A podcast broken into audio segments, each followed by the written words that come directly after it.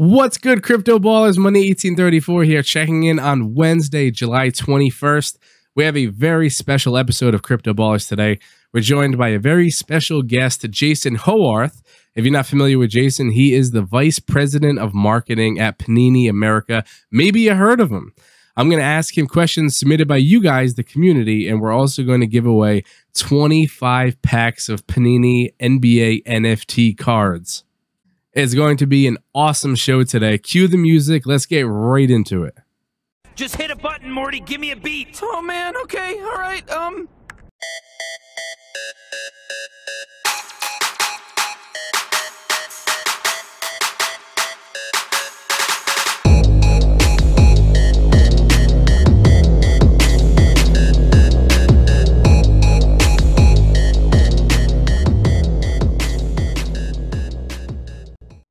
Ladies and gentlemen, we have a treat for you today. I'm joined by Jason Howarth. He's the vice president of marketing over at Panini America. Maybe you heard of him. Jason, welcome into the show. How you doing, my friend? Hey man, hey hey Mark, how's it going? Psyched to be here. Oh, thanks for having. It is truly my pleasure. Um, from what I understand, it's, always it's always a win when I see a Gronk jersey in the background. So we're, Hey. we're with that. Well, I, I found out that you're a Boston native. So as soon as I heard that, I was like, oh, Jason's my guy already. Before even speaking to him, this is my dude. So, you Dude, know, I. I, I had to put the Gronk jersey in the background. I, I got the Paul Pierce jersey on right now. Oh, Feeling nice. good. The truth. Yeah. So now, for those of you that didn't see the posting on Twitter, Jason and I are collabing. We're working together, and we're going to answer some of the questions in the community.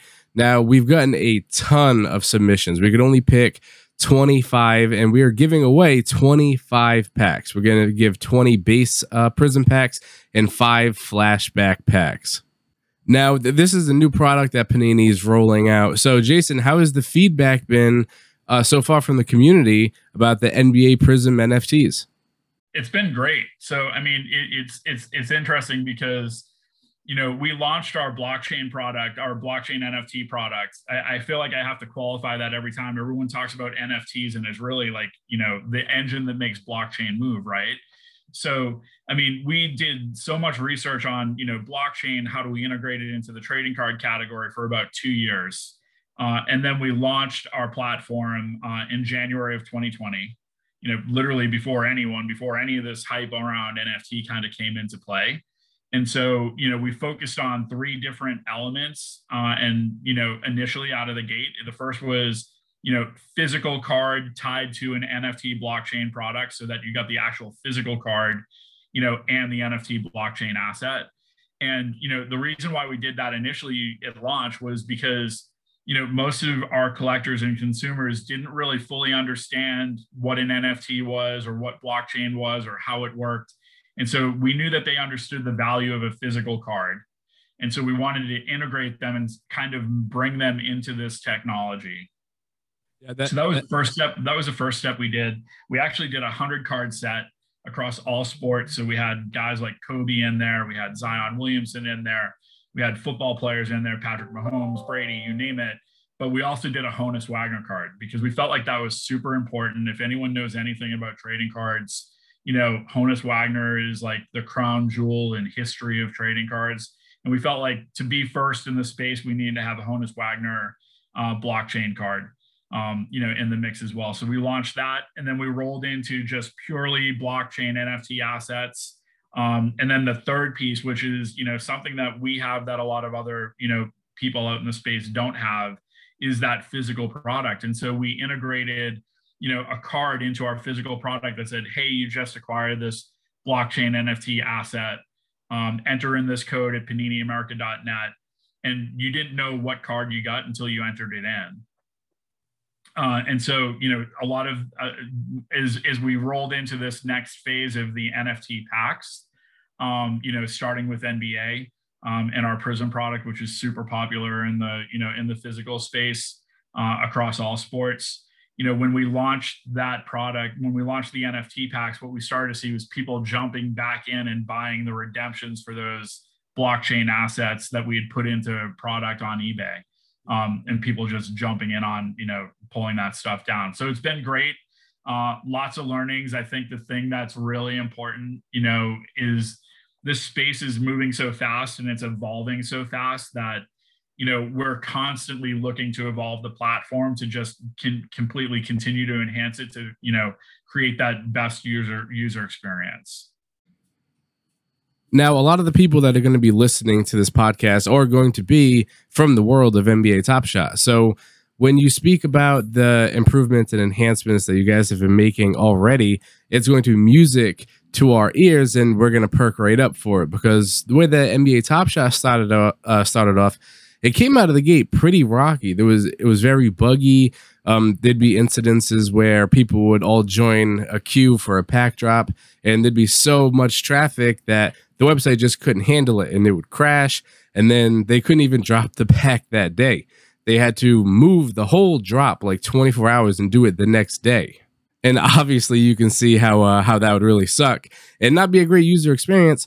But with with Panini, I haven't experienced any issues like that so far with with the pack drops. Like outside of here and there, sometimes like, you got to refresh the screen a couple times to get the pack. But outside of that, there hasn't really been any issues. And the Panini the Panini app with the NFTs, it just is running surprisingly smooth thus far for being so early on in the game. So uh, I was definitely impressed to see the speed of it and the optimization. Um, so I think the Top Shot community is going to be pretty excited once uh, when they hear talking about how where the product is already and how we are still constantly working on stuff to make it an even better experience. That, that's positive to hear. We won't tell our tech people that we're moving fast because for, for some of us, we're not moving fast enough. Yeah, we gotta we gotta stay on them, make sure that they're uh you know moving is quick, but we also want to make sure that we're doing it right, and that's the process, right? Like so making sure that we have a strong cadence and knowing where we need to integrate and add additional elements, but also making sure that we do it right. Um, I think we've got a lot of good history. You know, we launched our digital trading card apps five, six years ago now, you know, with our NBA Dunk app and our NFL Blitz app. And so we went through a process where, you know, we fell down. We had to get up and figure out how to fix it. And you know, and you know, there were some real hard growing pains there early on uh, in those digital trading card apps. But I think that that's kind of prepared us, you know, for making sure that we're continuing to build and grow the blow grow, grow our blockchain NFT platform the right way. Yeah, and it's it's the right time too because NFTs and all that stuff and blockchain technology, it's like it's the hotness right now. Like I feel like every day every day on Twitter or whatever, you'll see a new NFT project pops up, even if it's only active for like 24 hours. It'll go up there, people will spend a ton of money on it, and then it's just like you only a few of them really stick, but there's yeah. just so many popping up all the time that it just it makes so much sense in the world that you guys would throw your hat in the ring with an NFT blockchain technology stuff because you guys already you guys already own the whole trading card market. Like you guys right. are the name in it. So it makes sense that you dive into the the digital side of it too. Yeah, and I think that you know, I think what's what's really important is like when we launched in January of 2020, like you know, you needed the tokenized asset to make it make things move and live on the blockchain, right? But when we were going through that process, like no one, like none of our consumers understood what an NFT was. Like they didn't even know what, like they didn't care about what a tokenized asset was. They were like, whatever, like okay, it's on the blockchain. Okay, I think I understand blockchain. You know, and so you know early on like we had to go through this whole process of like how much do we have to educate the consumer and the collector to understand the value of this? And then you know on top of that then you throw in the idea of like also having to educate and integrate these these collectors into the idea of like okay you have to go buy a smart wallet. Now you have to go get a cryptocurrency. Now you can finally buy our product. Congratulations come back. And so like we didn't want to do any of that. We were like, man, like we've got to be able to educate them, but also make it, you know, turnkey for them. And so that's why we went with the US currency, you know, process first and foremost, you know, because we felt like they understood the value of trading cards when it came to US dollars. And we didn't want to disrupt that understanding or confuse that understanding with like, okay, well, what does this mean like compared to ETH? Or what does this mean compared to Bitcoin or whatever else? And so, you know, so we we kept it you know in that structure because we felt like that was super important you know to the collecting community to understand that because it, the thing that you know you mentioned that all this stuff is popping up i mean i think the thing that people need to understand is that panini has been in the collectible business for 60 years Like we we play we play the long game. We'll win the short game. We'll learn on the short game and continue to grow it. But our whole focus is to make sure that we're building something that's sustainable. Um, and that's what we're committed to. And when we step into something, we're going to focus on sustainability and long term. And that's what's really important to us. And of course, you know, scarcity. Like that's part of the DNA of trading cards. You don't understand that, then you're going to lose at some point. And so, you know, we're very focused on making sure whether that's in the physical space or in this or, or in the NFT space, making sure that we're building the product so that there's an element of scarcity and value, you know, to the, you know, to the product that we're putting out in the marketplace. Yeah, because if you think about it, it's crazy because obviously you're unbelievably familiar with like physical sports cards. Uh, I, I, saw a statistic. I don't remember the exact number, but it was like the amount of like a base set prism that would be like a physical cardboard gets made like a million times. But if you go on the NFT space right now, uh, the way the Panini has it set up, their Series One, uh, it's serial number 1799. So there's there's under, yeah, there's there's under 1800 of them that exist against the physical world where it's like millions, like if it's not a serial number card. Yeah, and the thing that's the, the thing that's kind of interesting about that is like, you know, we we build because we're in the in the trading card space. We're we're, we're always focused on you know making sure that we go deep, and sometimes consumers don't understand the value of the deep of that you know of that player list. But there's a couple of reasons for it because you might get a guy that doesn't mean anything to anyone right now as a rookie that two years from now is tearing it up you think about Steph Curry in 2010. I mean, he wasn't even at the top of the radar in that draft class. Yeah. You know, and now look at him. And his rookie card, his physical rookie card just sold for a boatload of cash. Yeah. Um, you know, then you think about like the Jeremy Lin hype that went down. Like this kid was like his cards were 50 cents, you know, in like our highest end product is a rookie. Linsanity hits and those things like double and they're selling it. I mean, just kill it. They're selling at twenty thousand dollars a card because of the Linsanity hype, you know, and people going crazy over what he did in New York. And so, you know, that's why we build out this base so that there's, you know, there's that longevity to the product that you get a guy that might not emerge in year one. And this year was weird, you know, with the pandemic. These kids were drafted in November they stepped on the court for the first time in a professional basketball game in December, and they didn't even have a March Madness tournament. So like some of these kids hadn't even played in like eight months competitively, you know. So it's a it's an interesting kind of process. We certainly had guys that emerged for sure. Uh, but there's, de- I think, this year too, and I think what happens in summer league and you know next month will be interesting to see what happens to some of those year these these rookies from last year coming into the year two you know, having that season under their belt, having coaching under their belt, and you know what guys emerged that haven't emerged yet.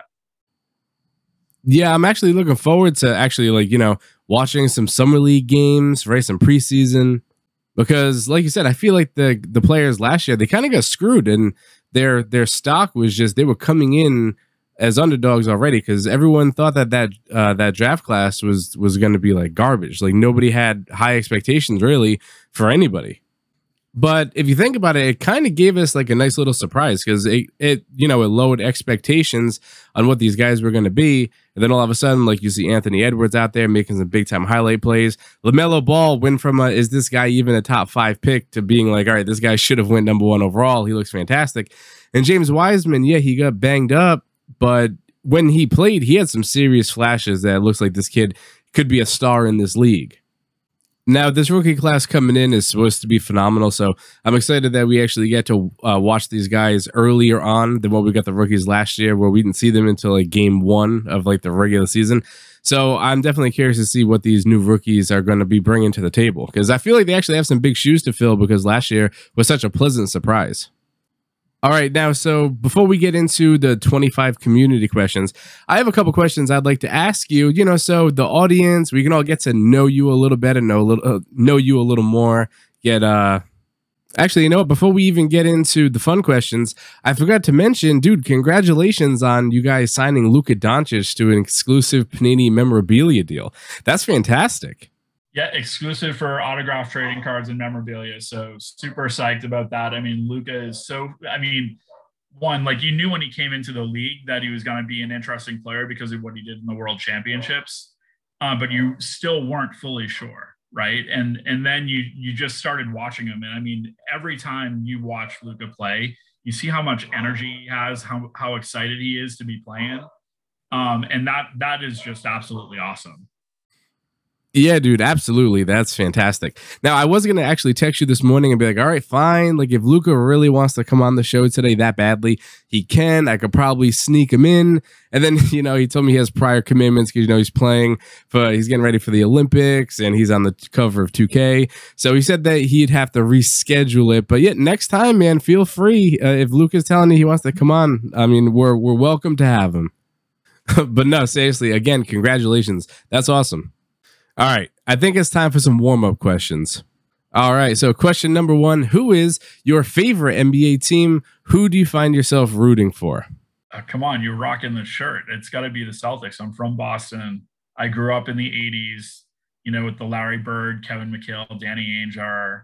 Um, you know, was there in Boston when KG and Paul Pierce and Ray Allen put it all together. And Rajon Rondo is underrated on that team. Absolutely. Um, but but uh, yeah, absolutely. You know, bleed green.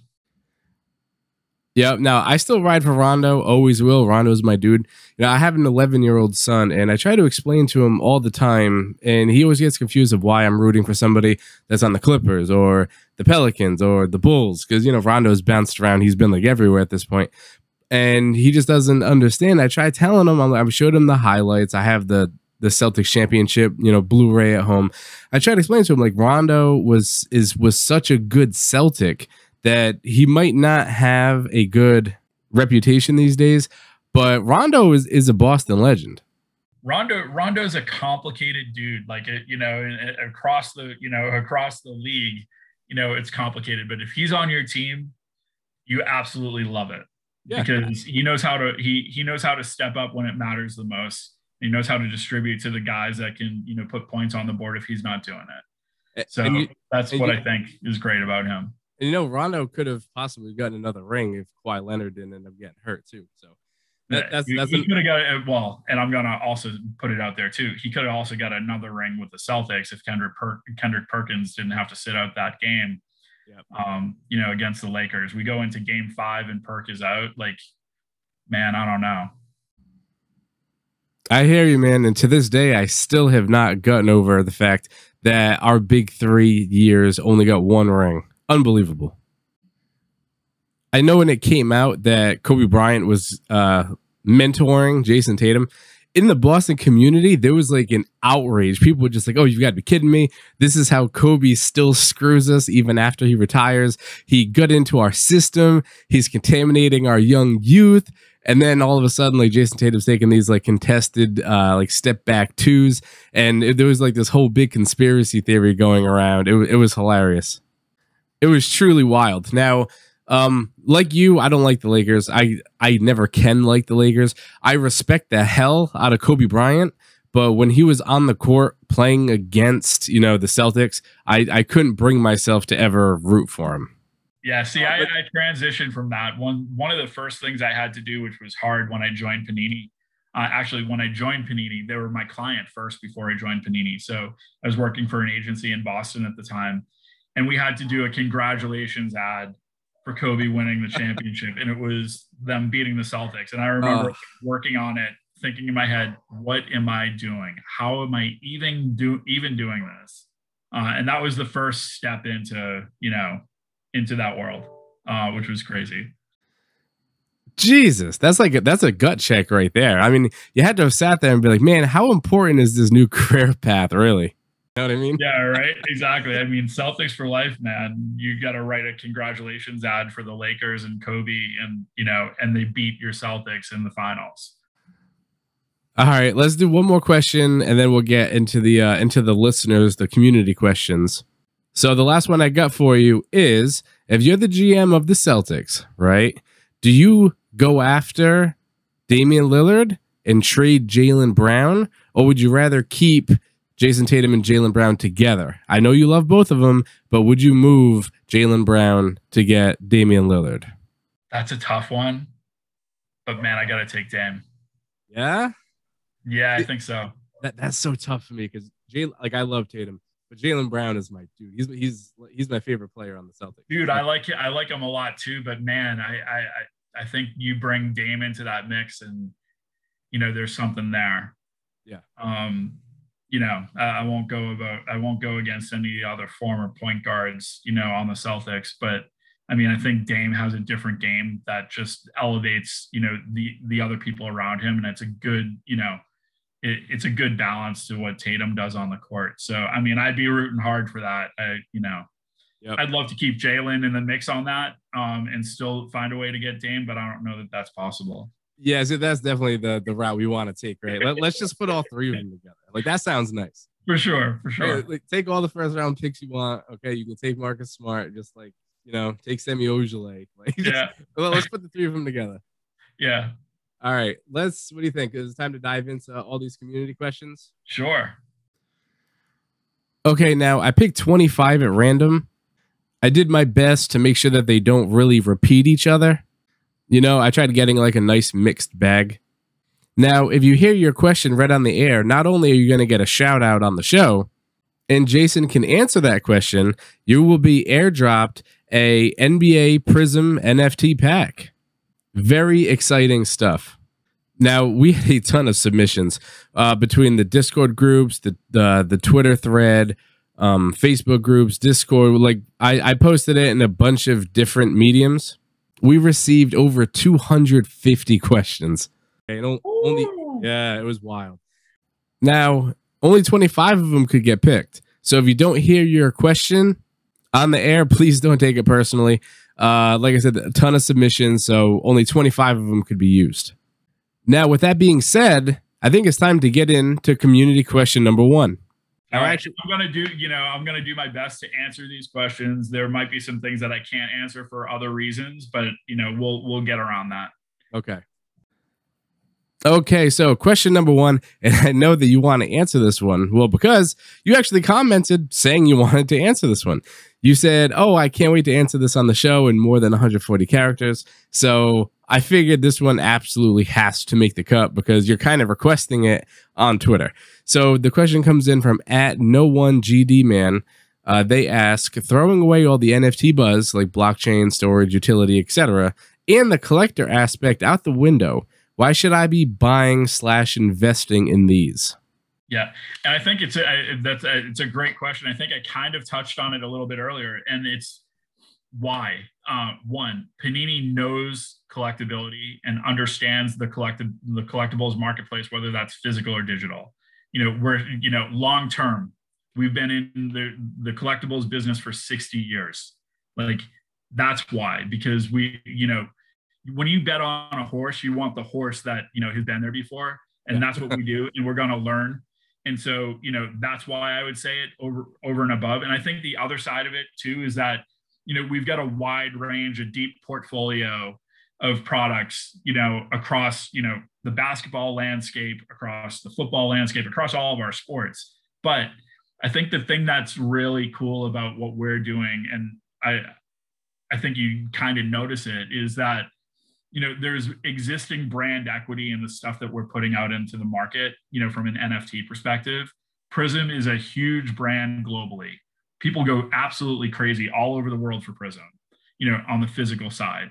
And so when you introduce that into the nft space there's already inherent value in the product because of the brand equity. And so you know when we roll out our next round of products you know across a variety of different sports you'll see other brands pop up. Same thing on NBA when we roll into our next season. You know, I, I say next season is in like the 2021 22 category where you're going to be able to get the dudes that are going to be drafted next Thursday night. So that's why I would say, you know, you why why us? Yep. Are you guys at home listening to how Jason just answered that question? He is in his zone right now. He is in his bag. He is going to crush these questions. All right, so the next question comes in from Ryan Beagle. He asks, "Do you plan to keep the overall mint number low like they've been in the initial run? I think this is given a nice edge as it increases interest as time goes on since there's a finite amount." Yeah, so I mean, our numbering scheme regardless of what, you know, what that looks like, right? Like you know, we're going to be focused on having a level of scarcity in the market because that's what's super important. And there's a number of ways that we can do that, you know, whether that's the unique parallels that are available or whatever it might be, but it's also numbering as well. So, you know, am, am I going to say that that's always going to be the numbering scheme across the board, like, you know, to eternity? No. But, you know, we're going to make sure that we strike that balance so that that level of scarcity and value is in play. Um, it's it's part of the DNA of trading cards. It's part of the DNA of Panini. Uh, so that part is always going to be first and foremost at the top of the list. And you know that also creates challenges too because I know that there are other dudes on here talking about like, man, I can't get a pack. I can't get a pack. I can't get a pack. It's that balance, right? Like you have this scarcity element that's super important to the integrity of the overall platform and collectability, and you have to balance the demand of people thing. It's, it's gut wrenching sometimes, but I mean, we got to stay the course. Great answer, and that that feels like an NBA Top Shot type question right there, because I'm I don't know how familiar you are with their product, but their Series One uh, moments were uh, minted very low. They're low mint counts, like we're talking like in the thousands, like maybe two K. And now today, uh, a base set common is serial number to 40,000, 40K, which is truly a massive jump. But like, I get it, right? Uh, supply and demand, you have, you know, an influx of users, you have a lot of people, they're all going to want a piece of it. And it can be hard to keep that mint count, uh, you know, low. But I, but I would say, like, I, what I would say, and, you know, I, we won't ever really compare ourselves to Top Shot. We think that that's a completely different product and they approach things different from how we do things. Um, but what I would say is that from our side, like we have a history. We're, you know, trading cards in the physical space are at the highest in popularity around the globe right now. Um, and we've managed demand and we still manage the level of scarcity to maintain that long-term value of the cards um, and you're seeing it in the marketplace. And so, you know, that part and understanding that part is super important, whether this is a physical space or whether that's the NFT space. All right, moving right along here. Next question comes in from at A1DZ. They ask any plans of Panini to have video highlights or animated GIFs? Now, as a GIF or GIF, not sure, uh, in the future to make the NFT more dynamic. And this was a pretty popular question. So, great question. I think that there's a number of different things that we're looking at. Um, I think what we're, you know, it's it's interesting. Like, you know, we're talking about this process of long-term st- sustainability, and so what we want to do is we want to make sure that we're building a really strong foundation in the platform and in the product offering.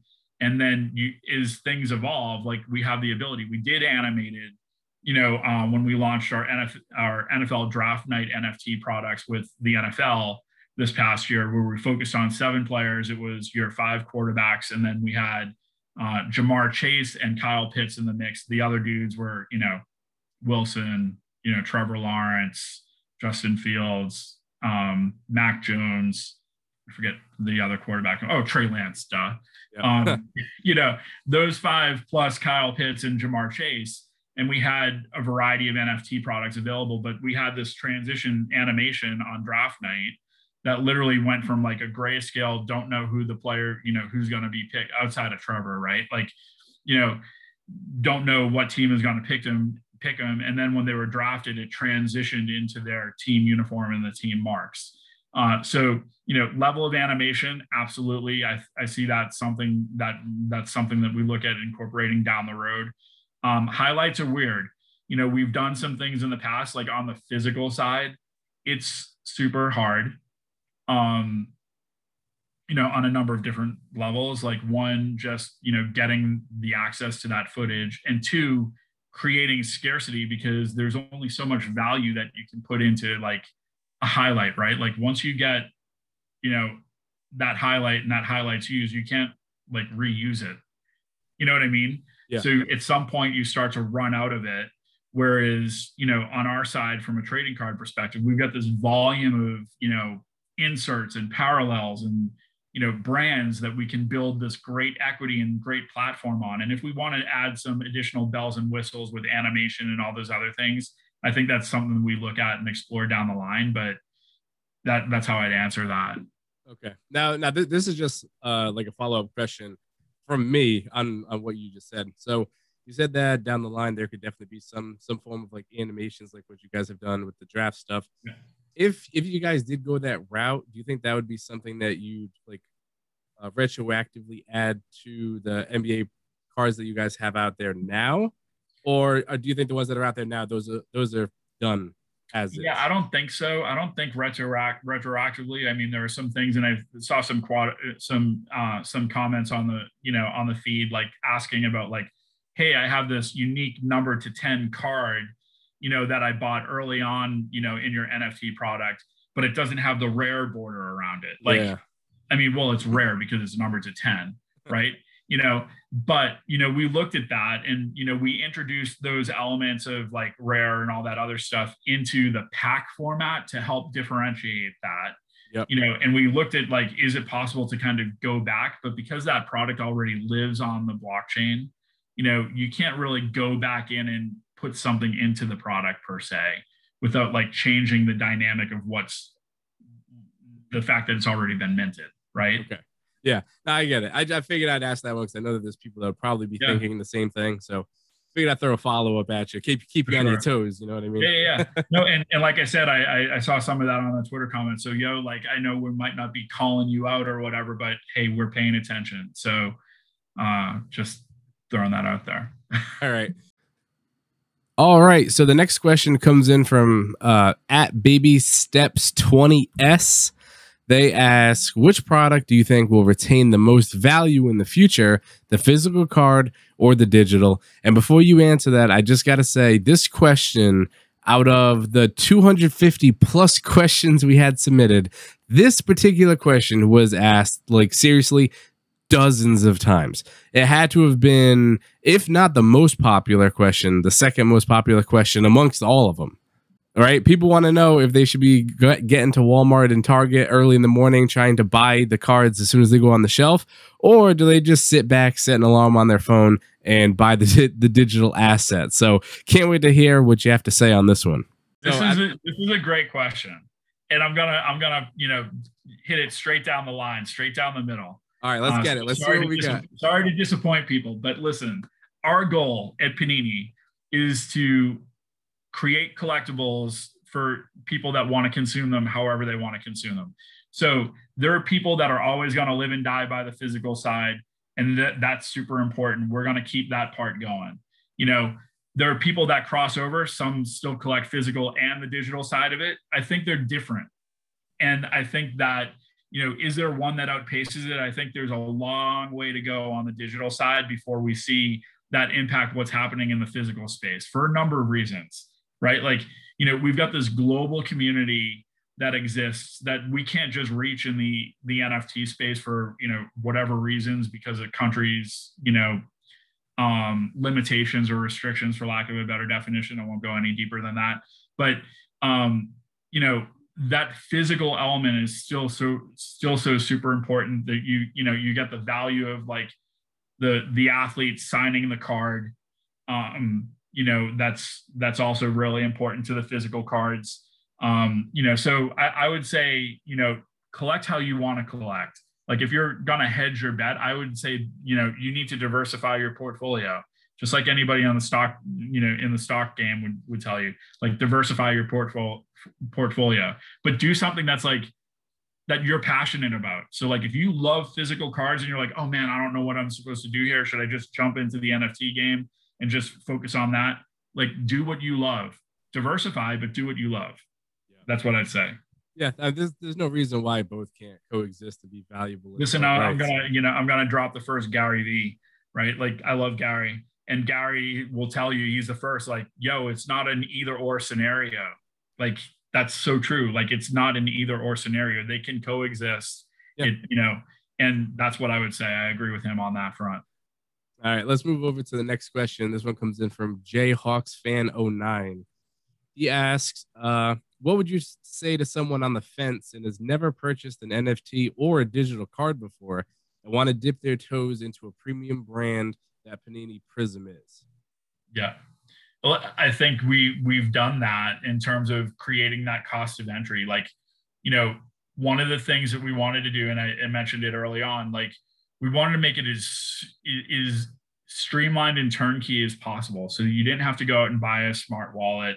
You didn't have to go out and buy cryptocurrency. And that's like, you know, am I buying the right cryptocurrency? I don't know what's happening now. Now Bitcoin's down 6% or something like that today or whatever, right? Like, you know, you understand dollars, you're comfortable with that, you can make that purchase. And that was why we wanted to do it on our platform so that we could make that cost of entry, you know, easy for, you know, people stepping into the space to understand. Um, you know, and then, you know, when we first launched those products on the, you know, on our, you know, those limited cards or whatever, the values like the cost per card was you know on average like let's just say it was over a thousand dollars. Like that automatically is going to price someone out who's like man i'm not sure if i want to do this. Yeah. exactly. but it's super easy to be like hey you know what? I'll take a shot on a $10 pack. I'll take a shot on a $15 pack. You know i'll take a shot on a $49 pack. Like you know so I feel like we we've done that by you know creating this element where you know we've lowered the cost of entry to get people into the space and get comfortable with it. Yep, Yep. great answer. So when I found out that Panini uh, was putting out NFT NBA cards, right? A friend brought it to my attention, like, "Hey, you know, Panini does this stuff too." A, a member of the Top Shot community brought it to my attention. And in the world of NBA Top Shot, it, it can be a while between pack drops. So I was looking for something to do, and I was like, "All right, Panini, trusted brand. Like, I'll go ahead, I'll download the app, I'll see what they got going on over there for their digital assets." so I, go- I go on the app i look at the blockchain packs and at the time uh, was posted the silver prism pack which was uh, $49 right i looked at the content uh, list that had the three moments and one of them was a rare uh, serial numbered to 149 now coming from the world of top shot if you can get a rare of rare packs over there like like they're they're way more expensive. So when i saw that i could get a silver prism pack with a rare included serial number to 149 and it was only going to cost 49 bucks i was i was like i'm all in. Right? I thought it was a fantastic deal. I mean over on top shot i've spent upwards of a thousand dollars on a pack before. So 49 bucks uh, for essentially a rare pack like sign me up for that now since then i, I must have bought in dozens of like the $10 packs that come out. You know they're they're affordable. The mint counts are still low. And anyone in the Top Shot community that comes to me and they express some so- sort of frustration that like, oh, it's been a while since the last pack drop, this or that, the min counts are so high, then I'll tell them be like, yo, if there's something it, like if you're super into NBA and you're and you're craving to like rip some packs, like they should check out Panini. Right, I mean, it's a great way to uh, to try something new. Right, it's another, it's a different experience than what Top Shot is. They're two completely different entities and they can both coexist, right? Because, like I said, they're they're two separate things. For sure, for sure. So, and I think, and you know, man, I love that. I love that silver insert. I've, I've, um, I've got some silver inserts that I bought, um, and I bought packs as well. Um, but you know, that it's so beautiful, and like it's numbered to 149. Like, Yep. yeah, when I when I- well, when I when I opened up my first silver pack, um, and I saw that it was they were numbered to 149. Uh, the first thing that I tend to look at is the serial number because that's like very important to me. So like, right, there's only a 149 of these made, and I got number 40. And then I noticed that it was Warriors, and in my head, I'm like, please be a Wiseman, please be a Curry, and it was fucking Kelly Oubre. God uh-huh. damn it! But still, number 40 out of 149, like like that's a good number. That that's something that you Yeah, want in yeah. your collection. So yeah, not not bad at all for the 49 dollars. yeah, yeah, for sure. All right, so next question comes in from at John one nine zero eight eight four five three. Uh, he asks, "Been trying to score a pack the last couple of drops. What's the best way to find out about the pack drops? And will there will the checkout process be smoother going forward? Would love to hear the roadmap going forward. Always been a big fan of Panini. Yeah, great question. Bunch of different answers for that. Number one, follow our blog, our paniniamerica.net blog.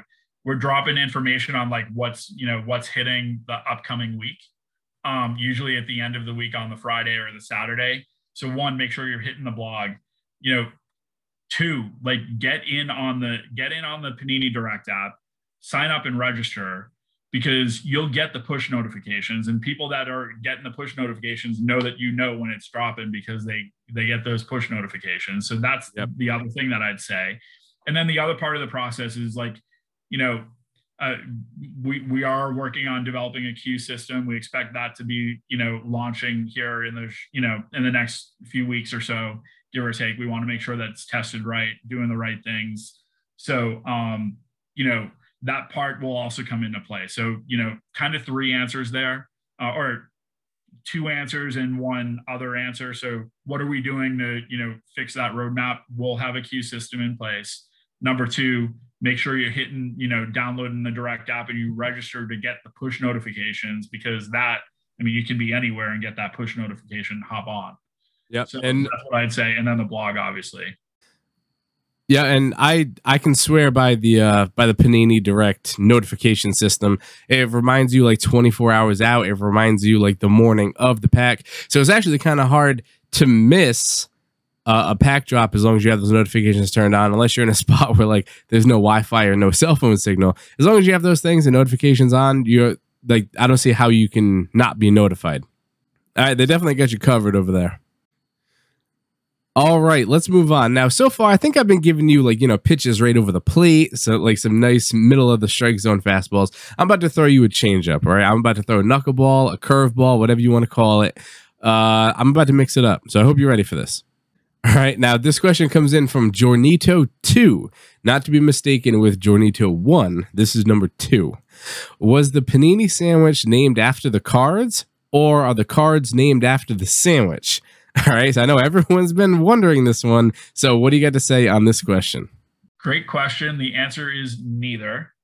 Oh, okay. Yeah, yeah, yeah, yeah, yeah. So the Panini family is a family based in Modena, Italy. They were a group of brothers. Um, you know, well, obviously bigger than the group of brothers, but the brothers, the Panini brothers, you know, got into newspapers um, back in the 60s or actually 50s, and they started inserting stickers of uh, Serie A soccer players in Italy into the newspapers, and people started going crazy over the stickers. And so they decided, like after that, when they saw the, you know, saw how important that was or how excited people were, they started their own business that was the Panini sticker business, and they launched the Calciatori collection, which is uh, Serie A soccer in Italy. We've produced that that collection every year since 1960. Uh, and then obviously came the World Cup in 1972, and we've produced the World Cup sticker collection every four years since then. So uh, the answer is none. Uh, the answer is it's a family name. The Panini brothers were what created the Panini business. That that's an incredible story. That that's a true. That's how it started. Yeah, 100%. Yeah. Wow. That That's real- Modena, Italy. And so just a little, give you a little trivia on Modena, Italy. Um, birthplace of Luci- Luciano Pavarotti. If you're an opera fan, or even if you're not, like you should listen to him. Yeah. Um, number two, um, balsamic vinegar, like the real balsamic vinegar, is always you know from Modena, Italy. Also, you know, home to you know Ferrari. Yep. So just we we've got some great com- we got some great neighbors in Modena. Yep. And and there's also home of your guy over here, one 1834. I'm Italian, so you, Oh, you there you speak go. you speak my you go. language, right? Yeah, there you go. Yep. All right. So I knew that that was a question that a lot of people were waiting on. Like, all The one thing that I miss more than anything outside of my family, since you know I said I was from Boston, right? The one thing I miss more than anything, and I've lived in Dallas for 11 years now, is the North End. I absolutely love the North End. We'd always go there, you know, with our kids, take them there, you know, all the time. So I just miss that, like that, you know, whether it was getting, you know, desserts at Mike's Pastry or hitting Regina Pizza, Yep. you know, down on the corner, like that's my, those were my spots. Yep. So Yeah. It's if a- you're oh, going to Boston anytime soon and you're not Mark, make sure you go to the North End. So Yeah, uh, it's a oh man, it's a brutal day outside over here today. Though I'll tell you that it's Yeah. about 95 degrees outside over here today, and Yeah, you you know you know how it is over here in New England too. Yesterday it was like 68 and raining, and today is Uh-huh. 95, not a cloud in the sky. there you Uh, go. Yeah, New England weather, boy, I'll tell you, it'll kill Yeah. you slowly. Yeah, for sure. Right. We've got a bunch of different things in the in the timeline. You know, we're also you know filtering, making the you know making that user experience a little bit more intuitive. making the you know the platform uh, more searchable as we introduce more product and more cards um, you know that that's going to be super important whether you you know you've got the search by sport category player you know you'll see some more filters uh, that come into play on that side of it to just make that process easier. Um, i think that you know the other part is you know you've got this auction you know channel you know within the app well within the platform and you've got this gallery. Um and there's might be a question here so uh i'm probably answering it but yeah you know we're going to marry those two. Uh, the intent of the gallery was to kind of like let people showcase their stuff yeah. um and share it and you know and then also be open to like hey i never think i would sell this but maybe someone wants it you know type of scenario whereas like the auction was like the the buy and sell yeah. you know platform component of it. So we're going to marry those two um you know and and you'll be able to search you know and you'll you'll have that stuff where you know cards that are together in like format are to you know be there all together so you see those. Um, and then obviously you know making sure that we're, we're working on you know re-implementing the sales history so people can see that stuff. Uh, so that part will be important too. So all that stuff is in development now Yep, that, that's great to hear because people Yeah. really do care a ton about like transparency and be able to, yeah to see all the purchases and, and all that stuff. So yeah I'm sure they're gonna enjoy that answer. Next question comes in from at food underscore soul. They ask, will Panini be lowering the 10% sales fee they take? This is before PayPal takes their percentage. Seems too high. Feels a bit like double dipping after selling the packs. Do Panini need that much of a high sales fee? Also, where can I see what's happening on the blockchain?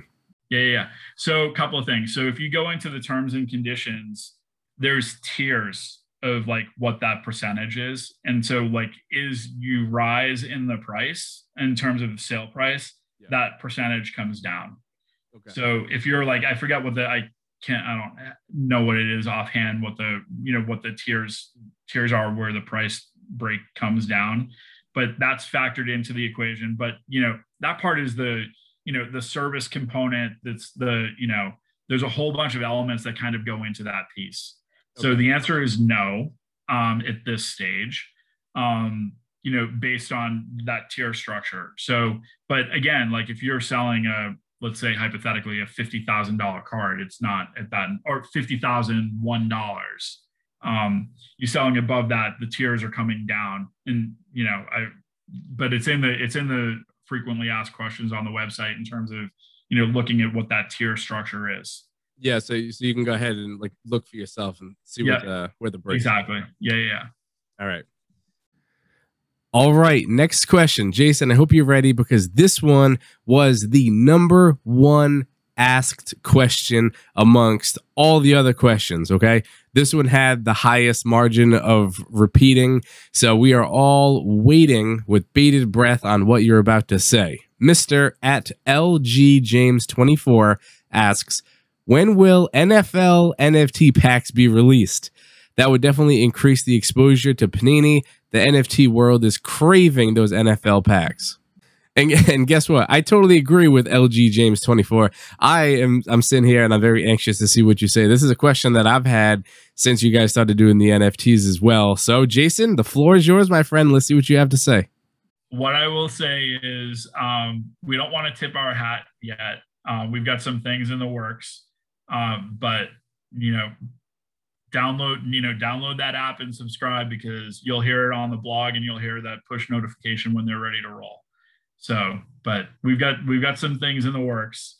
And I like I said, you know, we've got you know this portfolio across multiple sports um, you know, and we will introduce pieces across the calendar. So you you mentioned that like level of staleness, and you know when when you know when there's you know um, some time between drops. Yep. Um, you know, for certain things, like as we get into this cadence of seasons, right? Like sports seasons per se, um, unless you're playing all year or whatever.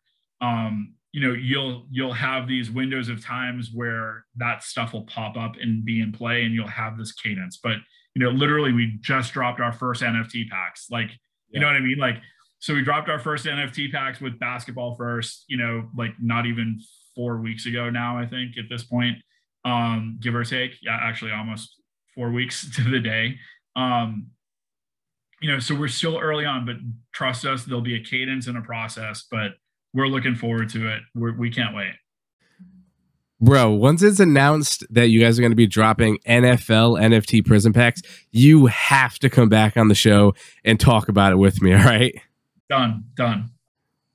All right. Let's move along to the next question. This one comes in to, uh, from at spaghetti sauce one. Now, this question is kind of similar to one we touched upon uh, earlier on, but it's, it's a little different. So I'm going to go ahead and read this one. Any plans to do NFT only designs that don't have a counterpart in the physical world? Would you incorporate animations or other enhancements more frequently, like those NFL draft animations, which are the ones that you alluded to earlier? Yeah, yeah. So, um, I guess the answer would be yes. So, first off, I, you know, we we've done some things that are like brand specific that have that equity that we talked about, right? um, you know, that translate well across physical and digital and, you know, in the NFT space. We also have had some like, you know, unique inserts that only existed um, in the NFT space, like our Triforce earlier in the season with basketball, that was more individualized cards as opposed to pack cards. So, you know, I would say, you know, the answer is we're doing a, a number of different things. We have got a number of different touch points and ways to kind of integrate into the NFT space, whether that's using our brand equity with existing, you know, designs, whether it's creating new designs, whether it's dropping, you know, special cards for NFT card, you know, NFT um, cards into our physical product. So that's that marry cross pollination collaboration that exists so well within the Panini ecosystem. Yep. That, so hopefully that answered the question. The Triforce stuff is hot. Like yep you know, I know that we got this flashback insert drop in today. That's yep. going to be amazing. Um, you know, we also got the noir insert dropping next week, like the noir spotlight. That yep. is going to be incredible. Can't wait it's for that. One of my favorite inserts. Cannot wait for that one to drop. I'll be uh I'll be waiting on my phone for that one to come as well. Just like the flashbacks today. yeah, I'm gonna be I'm gonna be all over it. Yeah, and sure. and I believe five of the packs we're giving away today are the flashbacks. Yes, uh, great, great tie-in. Yes, five of the packs are flashbacks. Yep. So definitely look forward to that if you get selected. And again, yeah. there's 25 and questions. Make sure you tag packs. us. Make sure you tag crypto ballers. You know, when you when you open those packs, you hit up on social like tag crypto, tag Panini America, tag me. I want to see what you guys get. Absolutely. I love seeing what the community gets out of these packs. I was actually in a thread on Twitter where we were comparing uh, some pulls that we got out of the $10 pack that was up for sale. And the first pack I bought, I was so excited because I actually pulled a serial number like 350 Jayson Tatum out of the the 1799. So I was able to add that Jayson Tatum, that low serial to my collection. And in the auction block, I actually bought a Jaylen Brown. I think the Jaylen Brown was serial number like 500 out of 1799. And I got that one for $2. So I got these two awesome Celtics, two of my favorite players. And I got both of them, one out of a pack pull of a great number. And I bought the other one for dirt cheap, which was fantastic and, and and you know as more people come into that some of that early stuff is going to rise so like you know what i mean? Yeah that that's why the the, the auction block is so interesting because you yeah. can filter it where you where you can see the ending soonest first. Yeah. And you you can grab some really good stuff just because people you know when you put it on auction i believe you can only have it up for 24 hours right? Is that yeah. how it goes? Yeah. So like you can definitely snipe some really good cards and yeah. it's just because you know people might not be it might be late at night. People might not be paying attention to it. And it, yeah, we've talked about that too. And like you know, uh, you you talk about facility. Like, I want to make sure that we get like that. Hey, your auction is close to ending, so like you're not like, oh wait, I need to make sure that I go back ten hours from now and make sure I'm still the top bidder, or yeah, you know, watching those those last three minutes, you know, of a of an auction just to see what happens or whatever. So you know, that's definitely also in the you know in the pipeline too. Yep. Uh, like yesterday, for example, I was at work. I was at my job, and I just had my phone in a holder that was in front of me. I had my screen on, and I just left it on the auction block. and I had it on ending soonest. And as stuff was coming up, I was just paying attention to see if there's any any cards coming up yeah. that were, were cheap, and I was interested in. So I was like, all right, like I'll with 10 seconds left, I'll just make a bid on it, win it, add it to the collection on the cheap. Yeah. So it, it's it's like bad for my actual real life job. I just I just I just leave it up, and I'll just keep on glancing over at it, like, oh, who's that? Who's that? Like, who's going? Had, uh, you know, um, I, I've been out to, I was out to dinner with my wife on Saturday and I was keeping my eye on something like I had to pop on. I'm like looking at it. She's like, what are you doing? I'm like, nothing. She's like, no, you're doing something. I'm like, no comment, no comment. Yeah, uh, I to- I totally hear you. My wife is so. I sick. lost that one with one second to go. I put Ah. my bid in a little too early. It was a Ja Morant um, silver. Oh man, I was hopefully. ready to go, and bam, some Oh. dude hit me like final seconds. I'm like, oh. Well, hopefully, hopefully you made her pay for dinner because you weren't able to. Like, you I weren't was able to like, I focus. also like, I, I, I also kind of blamed it on her too because I was like, I wasn't mentally prepared for that because I'm sitting here watching you stare at me and I can't do it. Yep. You know. So, anyways, win some, lose some, yeah, you got to pick your battles when it comes to Yeah, marriage yeah, and NFTs, sure. right? for sure. All right, next question comes in uh, from at coin, no, not at altcoin monkey. They ask, "Do you think Panini will make cool and interesting ways of showcasing digital collection? If so, what kind of ideas do you think would garner attention from the physical card collectors?" Yeah. Yeah. So, I mean, I think that there's a couple of different ways to kind of explore that. Again, like the intent of the gallery section was to really kind of showcase your product. And it's been like a almost like a hybrid secondary auction. Yeah, yeah, system. yeah. I, I um, noticed that a lot of people will just like go in there, look at your stuff, and instead of being like, "Oh, nice," they're like, "All right, make an offer. I'll give you five bucks for it." There's a Yeah, lot of that going on. Yeah, exactly. So like we're gonna have to we're like I said, we're marrying those two together. Um, so we'll have to figure out like what that scenario, you know, looks like. You know, we've we've had some stuff where we've where we've done that in our digital apps where you've got like your spotlight, you know, per se. Uh, so maybe that's something we need to kind of explore in terms of like that because you know, especially as you know your cards like continue your collection continues to grow like they're going to be cards that are super important to you that you want to be able to be able to just get to fast and you know share and show so yeah definitely in the pipeline All right, next question comes in from. uh All right, I'm just, I'm just gonna give it, you know, the good old college try here. It comes in from at Sayab Meadle. Uh, they ask, Top Shot sent people to watch the NBA Finals for free for owning a minimum amount of Phoenix Suns moments. How do you guys see the future of Panini when it comes to utility? And please don't flood the market. yeah yeah yeah um totally hear you on the flood the market part. Um i think i actually might have answered this on twitter too but you know we've been doing that stuff for we've been doing that stuff for years where you know whether it's like bringing the experiential element into our physical product with like a trip to the all-star game trip to the super bowl you know whatever it might be um you know so you know meet and greet appearances with with players so you know yes i think that there's definitely a way to do some of those things. And you know that you know the top shot thing was cool but it's not like something that no one's done before. And so you know as we get into you know as we get into a cadence of a normal season instead of like the back end of a season um you know i think you'll see some of those things come to life whether that's like a special like virtual meet and greet in-person meet and greet those types of th- there's so many different ways for us to do it. And we have guys like these guys sign our cards. Like we we've got more athletes than anybody on earth in terms of that that are signing our cards. So you know i think there's definitely a way to kind of integrate and utility um, to that component. And i think just like you know there are some people that are super interested in this space like digging in finding those players that have that you know that um that excitement in the market uh, or for the market like wanting to bring those people into the space too and share that interaction with fans you know in a real person element as well as a you know as well as a physical element.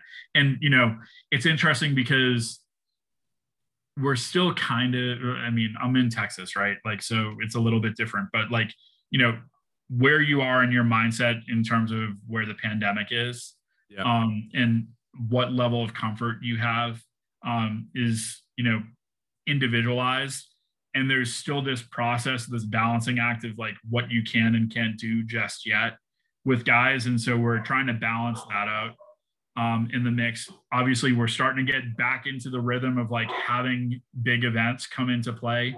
NBA Finals, obviously NBA All Star Game, you know, next February, Super Bowl, February. You know, you're getting those elements that are kind of coming back into play. So there's those opportunities and uniqueness. We're doing something tonight. We've got a partnership with the New Orleans Pelicans. Um, and we've been planning this for a while um, before the NFT stuff came. Well, before the NFT packs dropped, and so we were looking at a couple of different things. We've done these like Zoom Q and A's with Pelicans fans, yep. you know, throughout the season because that you know early on they weren't in the arena uh, yeah. during some of those games, so there was like no connectivity. So we did these meet and greet, virtual meet and greets with players. Um, and so tonight we've got one with Kira Lewis, uh, rookie for the Pelicans. So he's going to be doing a, a, a Q&A with Pelicans fans um, you know, timing wise, we could have found a way to integrate integrate some other things if we just had a little bit more window of time. But you know, our plan is we're going to get him to open up some packs tonight. Um, so that's the plan. We'll make yep. sure you know if you know, but um, yeah. So I think there's the answer to that question is yes. We'll figure some some of that stuff out as we continue to move into this next next season. Um, you know, across sports. I hear you, bro. People love utility, especially when it comes to stuff like this. Now, what you should do, and this is just me spitballing, you don't need to bring this to the higher powers that be or whatever, but since you're partnered with the New Orleans Pelicans, a fun piece of utility, right? Instead of like, I don't know, having like a, a call with a player or going to a game, you should offer, right? If you collect, you know, X amount of Zion Williamson cards or something like that, then you get to go to New Orleans, right? Go to their practice facility and you get the chance to try to D up Zion Williamson in the paint and, and, and try your luck. That could be fun, right? Yeah, I'm sure the I'm sure the coach and the um you know the head of player personnel love that. But um but I mean there are definitely things that we can do and the and those you know certainly things to think about for sure. All right, let's move right over to the next question. I know you crunched for time and we're going a bit long. So we have our first double up question. So I'm going to make a substitution. I'm going to remove the one that was planned and I am going to add in a fresh one from the thread.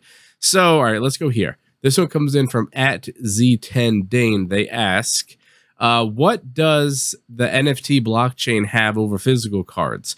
No rating required. Uh, don't worry about true or false faster trading. You don't got to get your cards graded. Um, just a couple more things just throwing in here. Like you don't have to mail your cards out to get graded or mail them to people.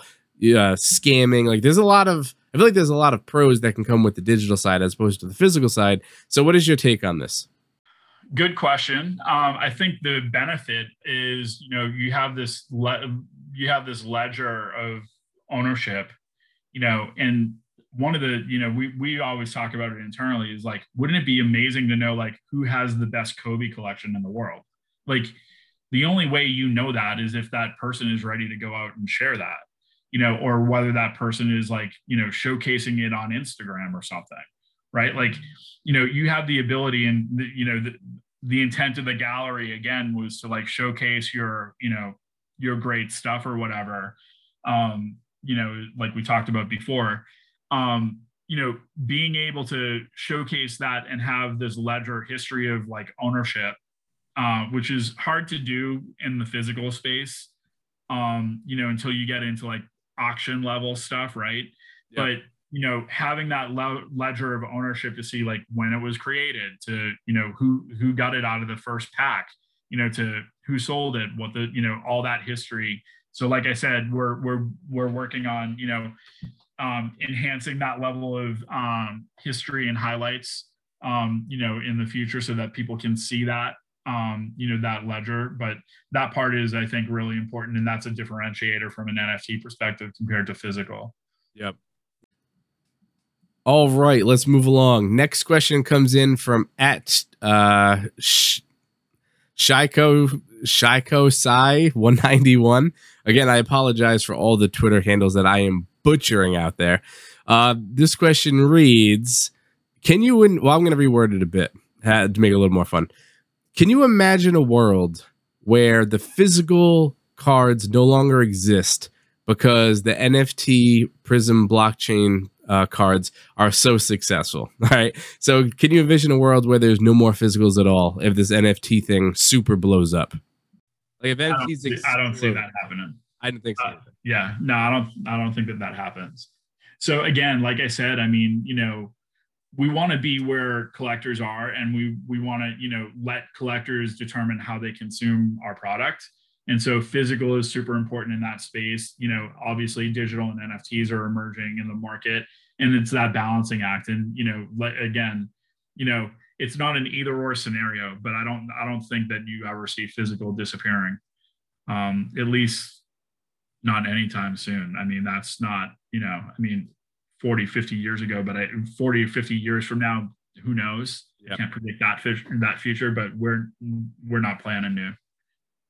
And there are markets like, I mean, we launched our platforms in China in 2019, and that market is growing, you know, for physical trading cards. Yeah. You know, Australia is growing for physical trading cards. You know, I was on a podcast last week in the Philippines, like they're all amped up about, you know, NBA trading cards. Yeah. You know, and Europe is growing on the physical trading cards. Europe, which like historically has been a, you know, sticker collecting mentality, you know, is jumping into, you know, getting on, you know, getting into the the trading card game, you know, much like, you know, the US market, you know, right? Like the US market has had a long history in physical. Yeah. I mean, could you really imagine a world without physical, you know, trading cards? That that's just nuts. I can't even imagine it. All right, moving right along. Next question comes in from at LJKA Spog.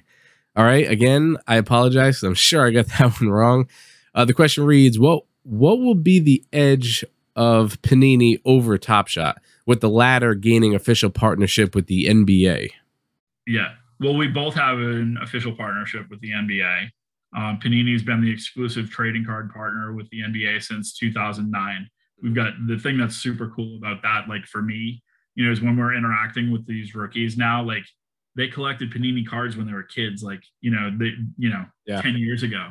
So like there's that super connection to you know what we do and and how we connect to the athlete that's like um organic right? Yep. and i think you know i'll just say top shot's different. What top shot does is what top shot does. You know we're focusing on what we do and how we do it. Um and there's a balance there obviously. And you know that connectivity with the athlete in terms of what we're doing is so natural and organic that that's where we push in on and that's what we're going to continue to do. Yep. So hopefully that answers the question. Yeah I, I, like i said there's going to be a lot of top shotters listening yeah, to, yeah, yeah, to see sure. what you say and they sure. a lot of them are talking about the comparisons and yeah. weighing one against the other. So there's definitely yeah, so and i mean like like i said you know earlier i mean you know we have this inherent brand equity. You know 60 years of brand equity. Prism has been around for you know six to eight years at this point. I, I think the first year was 2013 in football um, or 2012 in football. I mean, so we've got this equity, you know, in these brands that people understand the value both in the physical space and they're starting to understand the value in the digital NFT space. So, you know, that's one of the things that we've got. Next question comes in from at uh I'm just gonna take a shot out of here. Pascal Pen. All right. They ask, do you plan to give the opportunity for users to transfer their Panini NFTs to eBay or another platform for auction? Good question. Um, I, I'm sure that's a really popular question. Yep. Uh, it's something that we're exploring, um, but there's a balancing act there. Um, it's not just solely our decision. Um, in that, you know, we've got partners like the leagues and the players associations that you know want to be involved in you know that decision. Um, so that's the balancing act that we're facing you know that we're you know we're we're we're dealing with. So um, don't have like a, a real answer per se in that you know in outside of the fact that we're exploring all options you know but but there's a you know there's a a we, we have to strike that balance with the leagues and the players association to determine what they're comfortable with. Yeah. So, so, uh, so we can we can revisit that one in the future. You got a time will tell with that one. Yeah, yeah, yeah. Okay. Uh, I, I have another question here where it's not. Uh, yeah. So I have another question here where it's not it's kind of another double, but I'm gonna spin it again uh, to make it refresh it, I guess. Uh, they ask, will you have a queue system? Which you mentioned that there will be a queue system coming. So my spin on it is, is it going to be like a random number generator, a la like what Top Shot has, or will it be like first come, that's your spot in line? Um, sorry, I'm just trying to. Can you repeat that real quick? Yeah, Um, trying to get these dogs to stop barking, but the Amazon guy just needs to leave my house. I hear you. See, he, you should have sent him over to my house. I needed that goddamn. Never fails, like literally every time. Yep. All right. So the question was, will will you guys implement a queue system, which you already touched upon? Yes. Um, yeah. My my spin on it is for the queue system. Will it be like Top Shot, where everyone gets in a queue and then you get a random place, or will it be like you show up, that's your spot in line? Um, I'm not sure. I'm not too like I I'm not too familiar with NBA Top Shots system. Okay. Um, you know, so I don't really know how to compare it.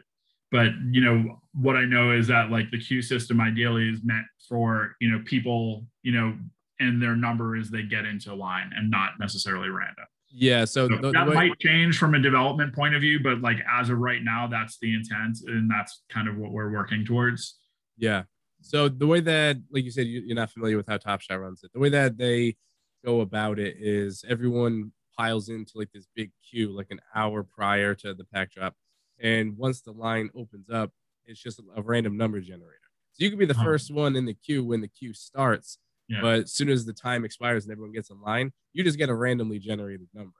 So Yeah. it doesn't matter if you're the first one into the queue or the last one right. it's totally randomized, which could be frustrating for some people. You could probably guess Yeah. where you're the first one in the queue, you're ready to go. Yeah. The last. One. Yeah. I don't line. know. Like I said, I don't know much about their platform. I wonder if that's like almost like a, you know, a, a counter punch to bots for some reason. Yeah, right? that yeah, they, they have they had a lot of botting problems when they first launched. um, man, like you know, it's it's a challenge everywhere. Like if you have something that's a commodity, you can expect that there's going to be you know bots, and you've got to battle it. And that's kind of like what we did in our first two, like you know, pre-early test drops, right? Like where people were freaking out over the red parallels and the green parallels. Like we're testing it to make sure that we're managing, you know, bot traffic and trying to restrict bot traffic.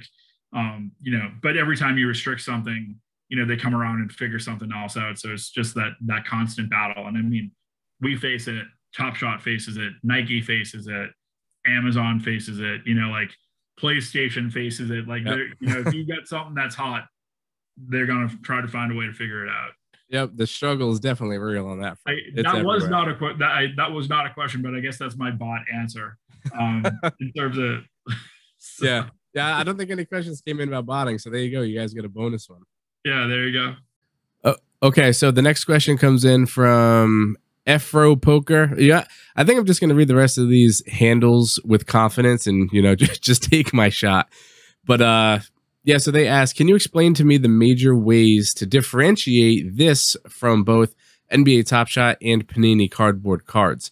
It feels like sort of a cross section in the middle, but curious if there's any big plans that will be revealed on why Panini NFTs are worth investing in over the other two.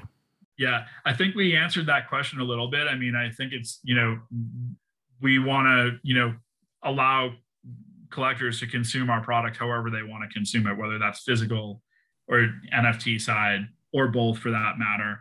Um, you know, there it is it is a hybrid like i said you know or like he, he the, the that person mentioned in that you know it's a balance between the physical and the nft side of it. And as we continue to evolve in the nft platform and the things that we can do you'll see some other enhancements that kind of come into play. But i mean it's another way of you know creating community um, you know in the collectability space that's super important just like the physical side has got case breaking and all that other stuff um, you know that's really kind of created this global global community on the physical card side you know the nft side is kind of that balance right now and it will continue to evolve Yep. Uh, yeah, we'll, if we we'll- don't get to your question you know mark will take the list of you know what what he had for questions and hit you guys up so Yeah.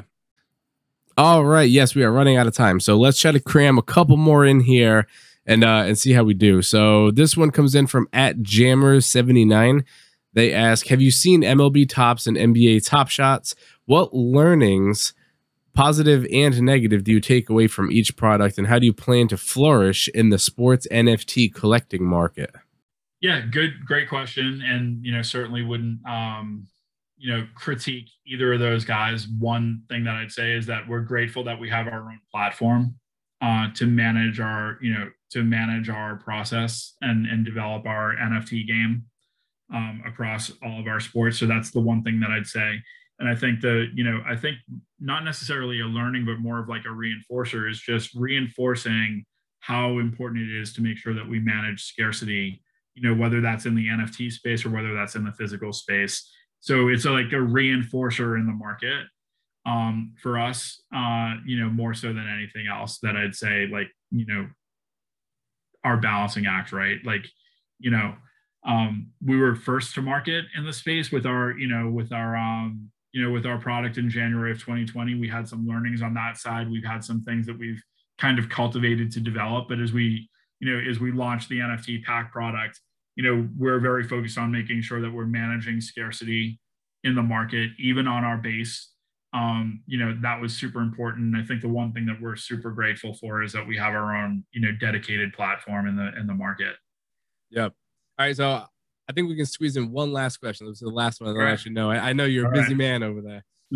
Let's crush it. This is going to be a good one. All right, last question comes in from at Daniel M zero one five three seven eight. And that's all the time we have today. No, just kidding.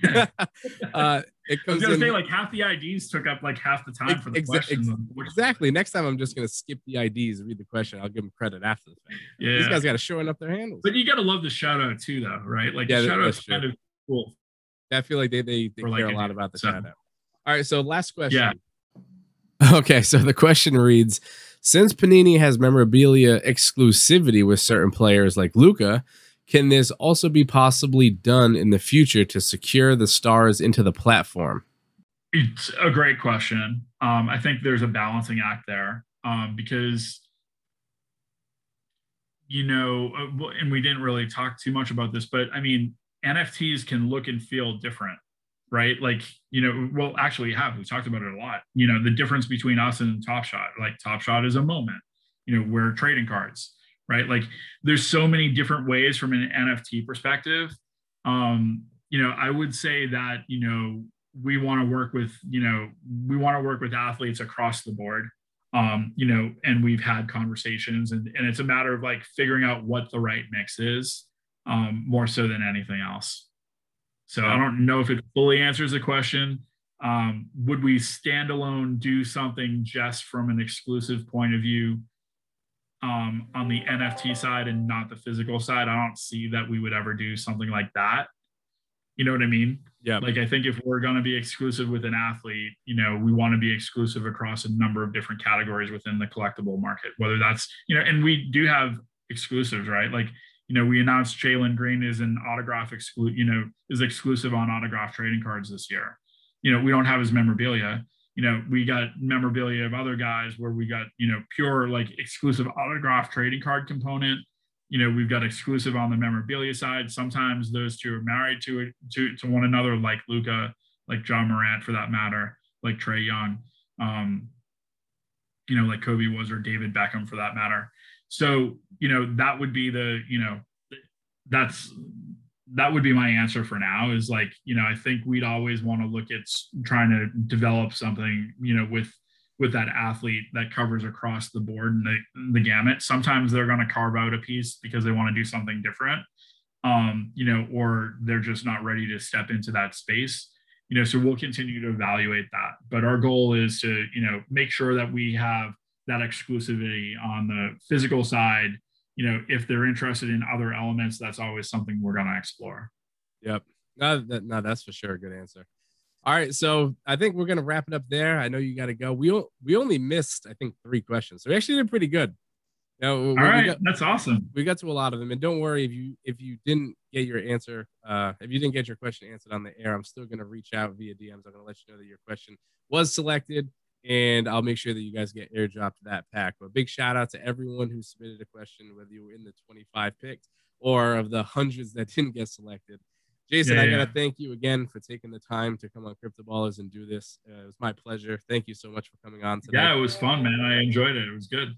Hey, next next time you're in Boston, right? We'll, we'll go to Regina's. We'll get a slice. We'll get a beer. We'll we'll, we'll talk about yeah. all this stuff. Let's do it. Let's do it. Let's do it. And we'll we'll definitely hook up. Let's talk. You know, let's talk when we launch our next. You know, our next sport. Absolutely. I'm telling you, the second you say you're coming on Crypto Ballers to talk about NFL NFTs, the, the internet's gonna break. Twitter's gonna stop. It's gonna be nuts. Oh, I love it. I love when we break the internet. Yep. All right. Thank you again so much for coming on, and I will talk to you after the show. All right. Thanks, man. All right. We'll talk to you. All right. Bye, guys.